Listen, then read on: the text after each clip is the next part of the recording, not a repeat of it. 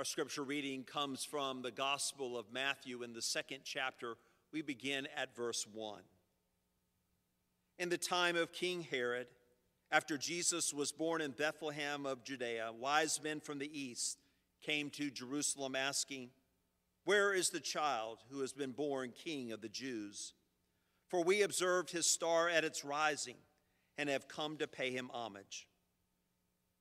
When King Herod heard this, he was frightened, and all Jerusalem with him. And calling together all the chief priests and scribes of the people, he inquired of them where the Messiah was to be born. They told him, In Bethlehem of Judea, for so it has been written by the prophet.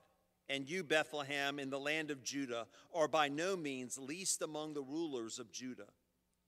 For from you shall come a, a ruler who is to shepherd my people Israel. Then Herod secretly called for the wise men and learned from them the exact time when the star had appeared.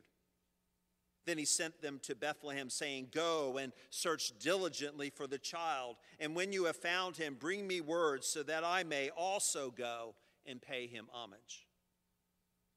When they had heard the king, they set out, and there ahead of them went the star that they had seen at its rising until it stopped over the place where the child was. When they saw that the star had stopped, they were overwhelmed with joy. And entering the house, they saw the child with Mary, his mother, and they knelt down and paid him homage. Then, opening their treasure chests, they offered him gifts of gold, frankincense, and myrrh. And having been warned in a dream not to return to Herod, they left for their own country by another road. The word of God for the people of God. Thanks be to God. God's word tells us that God is light, and in God there is no darkness at all. The psalmist testifies, The Lord is my light and my salvation. And for with you is the fountain of life. In your light, we see light. Our favorite verses seem to be full of this theme of light. The people who have walked in darkness have seen a great light. Those who've lived in a land of deep darkness, on them light has shined. Or how about Jesus' own words? I am the light of the world.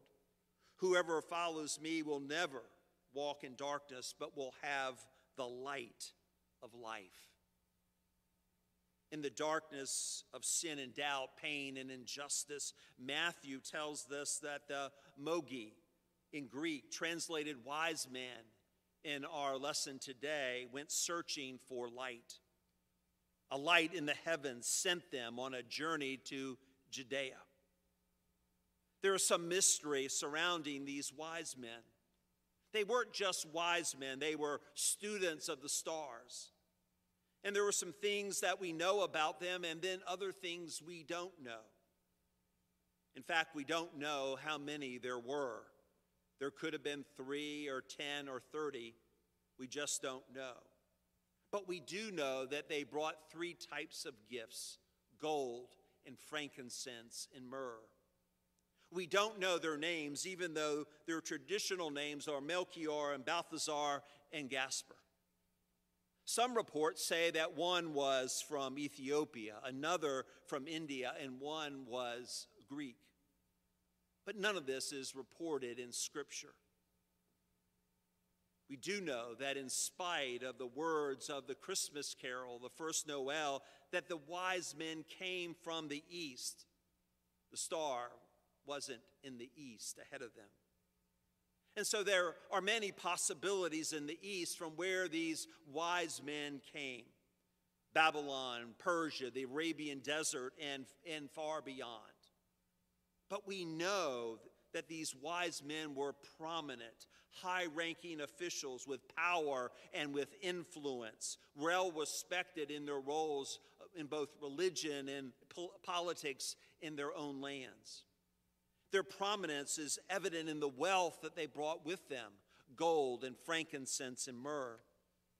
And while we don't know how far they traveled, maybe hundreds, maybe a thousand miles, we know that they followed a star in search for the new king of the Jews.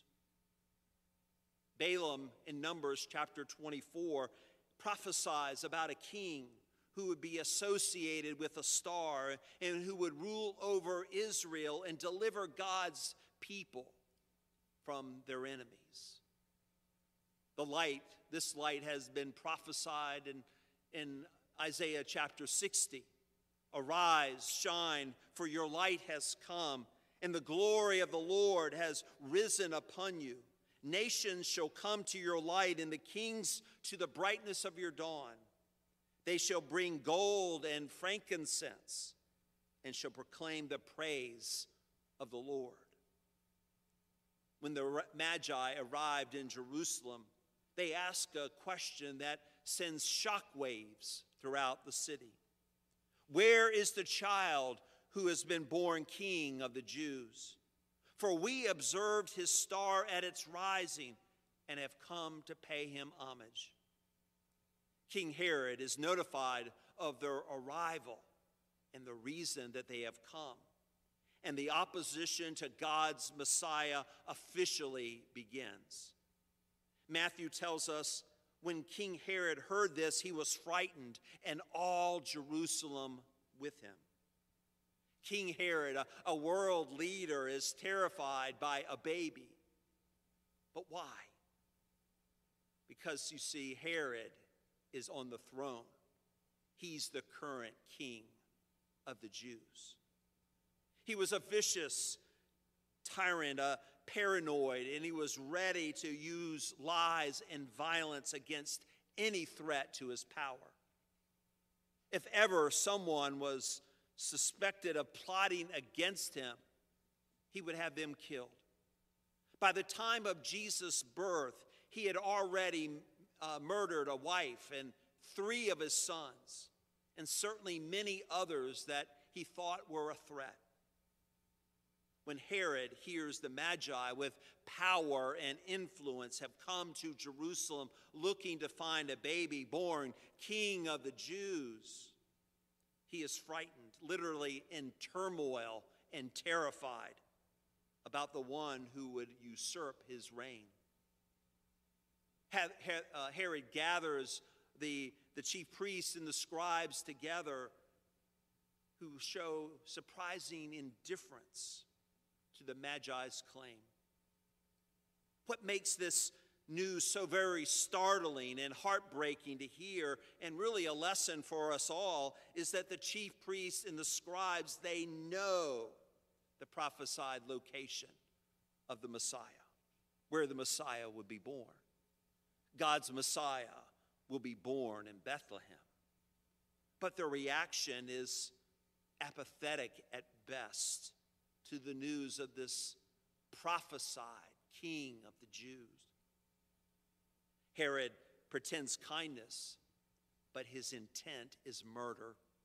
He secretly calls the wise men and learns from them the exact time when the star had appeared. And he sends them to Bethlehem. Go and search diligently for the child. And when you have found him, bring me word so that I also may go and pay him homage. Matthew's Epiphany story of the wise men is often told as a story about a long journey or about the light of Christ leading and guiding us or about God's welcome to the Gentiles, to the whole world through Jesus, and our call to come and to worship Him. No doubt all of those themes are found in our reading today. But as we shut the door on 2020 and open it to 2021, we don't want to miss that the Epiphany story is also a story about power. And the contrast between the depraved, fearful, and evil power of King Herod and the power of Jesus. These are two very different kinds of kings.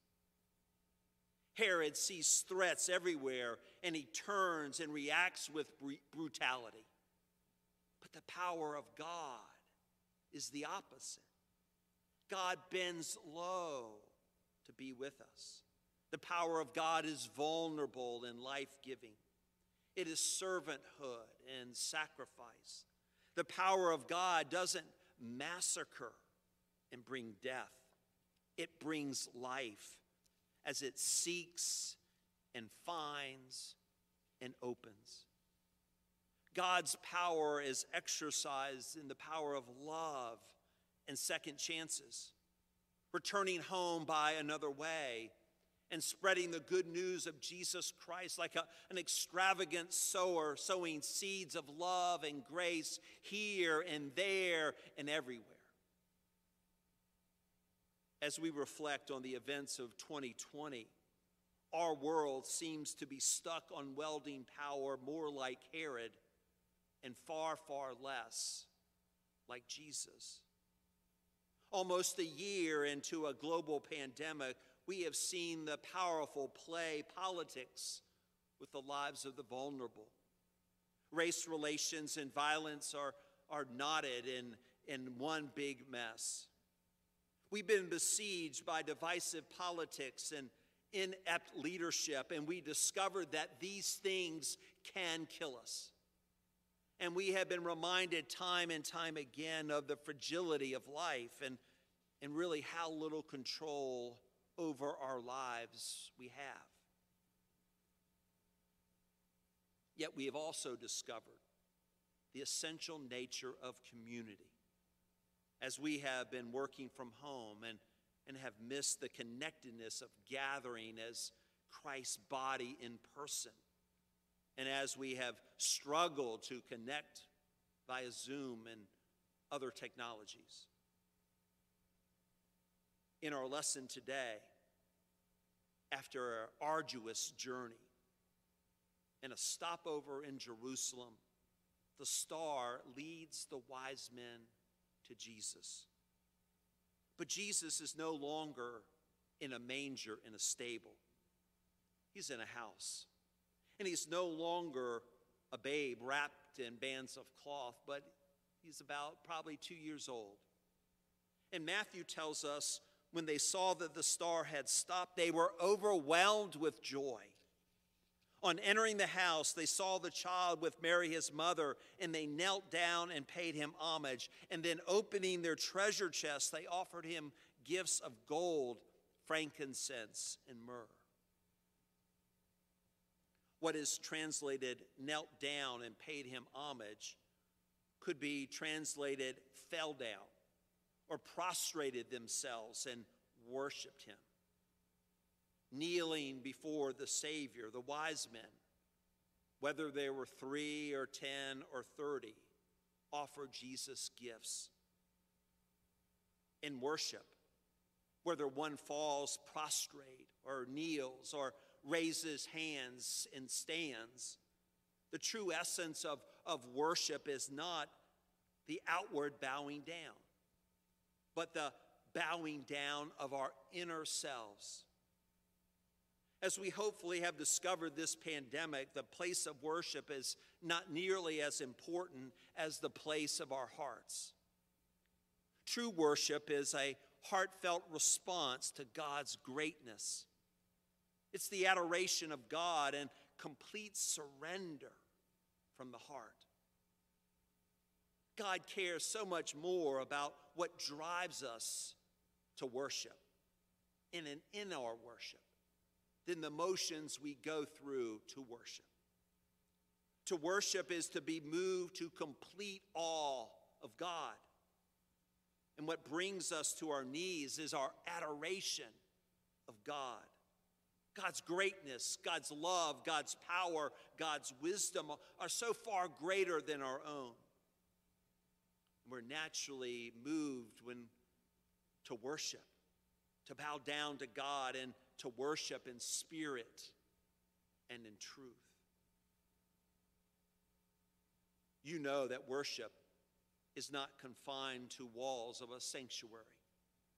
And worship does not start and end with a church service. Rather, it's a, a lifelong bowing down of our hearts before Jesus, adoring Him and surrendering ourselves to Him. This posture of kneeling in worship, a, a spiritual posture, not necessarily a, a physical one, leads the wise men to Bethlehem.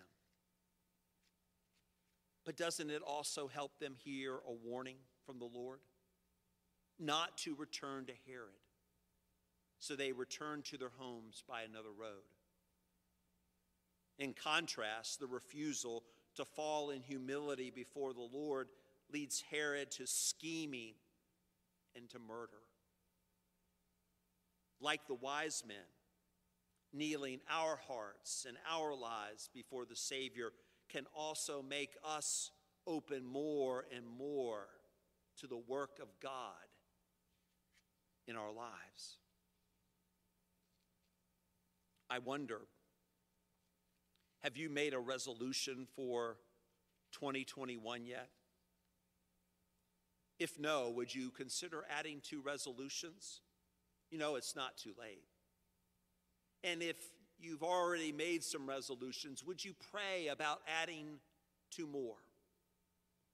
The two resolutions that I am thinking about are attributed to Jonathan Edwards, the 18th century American revivalist preacher and theologian. Edwards played a critical role in shaping the Great Awakening in America in the 1700s even as a similar movement was happening in England that was led by someone called John and someone called Charles Wesley and George Whitefield. Edwards, uh, Edwards' two resolutions are, are going to be on the screen. Resolution one is I will live for God. And resolution two, if no one else does, I will. Might God be calling you to these resolutions for 2021? I will live for God. And if no one else does, I will.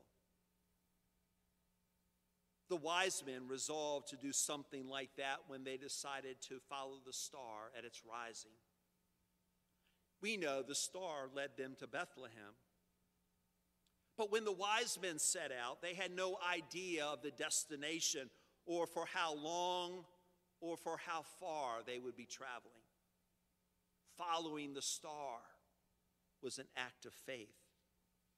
And God is calling you and me to that same kind of faith to live by trusting in the power of God, in the power of God's love and God's grace with us.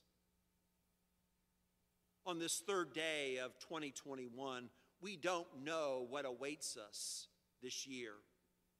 But like the wise men, the light of God calls to us Come and follow me. And we know somewhere deep in our hearts that each one of us Yes, each one of us can answer that call because God is Emmanuel.